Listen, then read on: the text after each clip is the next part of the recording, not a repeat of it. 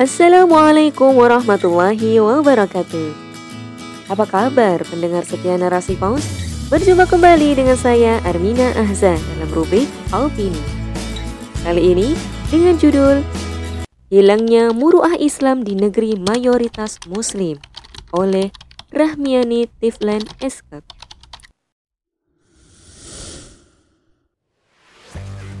Bagai buah si malakama nasib menjadi umat Islam di dunia ini. Jika mayoritas, ia dipaksa untuk toleransi pada minoritas, sampai-sampai terkesan hilang wibawa. Namun, ketika menjadi minoritas, maka itu lebih parah lagi. Ia malah akan ditindas hingga ke akar-akarnya, bahkan bisa berujung pada kehilangan nyawa. Sama hal yang dialami umat Islam di Indonesia, negara dengan jumlah kaum muslim terbesar di dunia, akan tetapi ini kaum muslim justru ditindas hingga hilang muruahnya. Seperti dilansir oleh poskota.co.id, dalam lamannya diberitakan bahwa berbagai media asing beberapa waktu lalu sedang menyoal terkait suara azan yang dianggap menciptakan kegaduhan di kota Jakarta. Begitupun yang dijelaskan oleh Sekretaris Jenderal Majelis Ulama Indonesia, Buya Amir Syah Tambunan, beliau sangat menyayangkan pemberitaan tersebut. Menurutnya, sudah ada aturan yang mengatur terkait pengeras suara khususnya masjid. Hal itu kemudian diperkuat oleh Dewan Masjid Indonesia. Bahkan tak tanggung-tanggung, media asing asal Perancis pun turut memberikan komentarnya. Seperti yang dilakukan oleh Agence France Press yang juga memberitakan bahwa ada salah seorang muslimah yang mengalami gangguan kecemasan atau anxiety disorder dan setiap harinya merasa terganggu pada pukul 3 pagi ketika mendengar suara azan dari masjid di sekitaran kota Jakarta. Begitupun yang dilakukan oleh media lokal Perancis, RFI. Menurutnya, komplain tentang kebisingan suara semakin meningkat di media sosial. Sementara itu, masih melalui poskota.co.id dikutip dari laman resmi MUI bahwa suara azan beberapa kali memang dipersoalkan, bahkan menjadi sorotan di beberapa negara. Diawali dengan kabar tentang berbagai pihak yang tidak nyaman hingga ada pula yang menjadikannya sebagai lelucon. Bukan hanya itu saja, malah baru-baru lalu sebuah program televisi di Korea Selatan ikut melakukan remix terhadap beberapa penggal kalimat azan, yang mana hal tersebut menuai banyak protes keras dari warganet dunia. Anggota Komisi Fatwa Majelis Ulama Indonesia Kiai Haji Mukti Ali Kusyairi pun turut mengomentari hal tersebut dengan menyampaikan bahwa azan merupakan seruan sakral karena terdapat kalimat jalalah yang mengagungkan Allah Subhanahu wa taala. Di lain sisi, pada negeri minoritas, kaum muslim pun tetap dijadikan bulan-bulanan serta mendapat berbagai tindak diskriminasi, seperti yang dialami oleh kaum muslim di Cina, yang mana Quran Majid sebagai salah satu aplikasi paling banyak digunakan di dunia telah dihapus oleh aplikasi store atas instruksi otoritas setempat. Kemudian, disampaikan pula bahwa aplikasi tersebut dihilangkan sebab berisikan teks-teks keagamaan ilegal. Hal ini sebagaimana yang diberitakan dalam suara.com pada tanggal 16 Oktober tahun 2021. Seperti diketahui bersama, bahwa Quran Majid yang ada di seluruh dunia saat ini dimiliki oleh aplikasi store dan memuat hampir 150 ribu ulasan. Sedangkan Apple hanya mengimbau agar tetap patuh pada undang-undang setempat dan pada kesempatan yang sama, Partai Komunis Cina secara resmi mengakui Islam sebagai agama legal di negara tersebut. Walaupun pada kenyataannya, banyak umat Islam yang mengalami penindasan di negara tersebut. Keterpurukan umat Islam Begitulah fakta yang dialami kaum muslim saat ini, kehilangan muruah dan juga kehormatan. Miris, para pembenci Islam mudah sekali untuk mengolok-olok bahkan mendiskreditkan kaum muslim beserta ajaran Islam. Sementara itu, jika ada umat Islam yang ingin membela ajaran agamanya, maka mereka tak segan-segan untuk menyebutnya sebagai radikal dan harus bersedia memaafkan ketika para penghina tersebut meminta maaf. Tentu saja, semua permasalahan yang terjadi disebabkan oleh paham sekuler liberal yang saat ini menjadi sistem hidup masyarakat.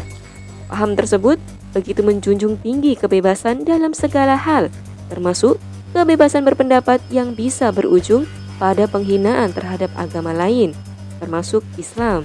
Sedangkan sekuler adalah memisahkan agama dari kehidupan, sehingga manusia menjadi bebas bertindak semaunya tanpa batasan aturan, sebab menurutnya semua itu merupakan hak asasi manusia. Puncak dari semua itu adalah para pembenci Islam menjadi bebas melancarkan hinaan terhadap kaum muslim beserta Allah SWT dan juga Rasulullah SAW yang mulia, mendiskreditkan, memonsterisasi, serta berbagai macam stigmatisasi buruk lainnya dilancarkan pula terhadap agama Islam. Dan pada saat yang sama, ketika mereka bersalah, umat Islam harus bisa memaafkan dengan lapang dada Sebab jika tidak, maka Islam akan kembali dicap sebagai umat yang barbar dan tidak mempunyai rasa toleransi. Oleh sebab itu, tentu saja, selama paham sekuler kapitalis masih terus berkembang dalam sendi masyarakat, maka selama itu pula umat Islam akan terus menjadi pecundang yang kian hari makin kehilangan jati diri serta kehormatannya. Segala problematika tersebut turut diperparah karena saat ini umat Islam telah kehilangan perisai yang menjadi pelindung mereka, yaitu khilafah Islamiyah. Walaupun saat ini umat dapat melakukan pembelaan, toh itu hanya bersifat temporal dan juga parsial semata, tanpa bisa mengatasi akar permasalahan yang ada. Kembalinya muruah umat Islam dengan khilafah Islamiyah sangat berbeda ketika perisai umat Islam masih berjaya, yakni khilafah Islamiyah. Sebab khilafah Islamiyah merupakan suatu institusi negara yang menerapkan aturan Islam dalam berkehidupan dan melindungi segenap kaum muslim dari berbagai gangguan mara bahaya serta tuduhan keji yang dilontarkan oleh para pembenci Islam. Sebagaimana sabda Rasulullah SAW, sungguh imam atau khalifah adalah perisai. Orang-orang berperang di belakang dia dan berlindung kepada dirinya hadis riwayat Muslim. Peran tersebut mampu terrealisasi ketika Isa menjadi satu-satunya pengatur dalam kehidupan manusia. Tatkala masa khilafah Utsmaniyah yang dipimpin oleh Khalifah Abdul Hamid II, saat itu beliau mampu menghentikan rencana pementasan drama karya Voltaire yang hendak menistakan junjungan umat Islam, yaitu Rasulullah Muhammad SAW. Sang khalifah pun langsung memberikan seruan tegas kepada kerajaan Inggris yang tetap kekeh melangsungkan pementasan tersebut. Dengan tegas, sang khalifah menyeru, "Kalau begitu, saya akan mengeluarkan perintah kepada umat Islam dengan mengatakan bahwa Inggris sedang menyerang dan menghina Rasulullah kita. Saya akan mengobarkan jihad akbar sehingga kerajaan Inggris menjadi ciut dan ketakutan yang pada akhirnya menghentikan kegiatan tersebut. Islam pun memiliki sistem sanksi atau ukubat bagi para penista ajaran Islam yang tertuang dalam kitab Nidhamul Ukubat fil Islam atau sistem sanksi dalam Islam sebagai berikut. Syekh Abdurrahman Al-Maliki mengategorikan penistaan agama termasuk dalam ukubat takzir yang mana sanksi hukumnya akan ditetapkan oleh hakim atau kodi yang kemudian akan disesuaikan dengan tingkat kejahatannya. Ketika seseorang melakukan kesalahan berat, maka sanksinya adalah dengan dibunuh. Sistem ukubat dalam Islam pun dapat bertindak sebagai pencegah atau zawajir, yang mana dengannya manusia akan tercegah dari melakukan tindak kejahatan dalam masyarakat. Sementara itu, sistem hukum Islam pun mampu menjadi penebus atau jawabir, sehingga kelak di akhirat menjadi penggugur dosa-dosanya. Oleh sebab itu, keadilan hanya dapat terwujud ketika Islam diterapkan dalam institusi negara, yaitu khilafah Islamiyah. Sehingga perannya sebagai perisai atau junnah dapat terrealisasi menjadi pelindung bagi kaum muslim serta menghindarkan umat Islam dari berbagai hinaan yang dialami, baik itu penghinaan terhadap ajaran Islam itu sendiri maupun terhadap simbol-simbol Islam. Demikianlah urusan ini dikembalikan bahwa hanya dengan khilafah Islamiyah, kehormatan dan juga wibawa Islam dapat terlindungi.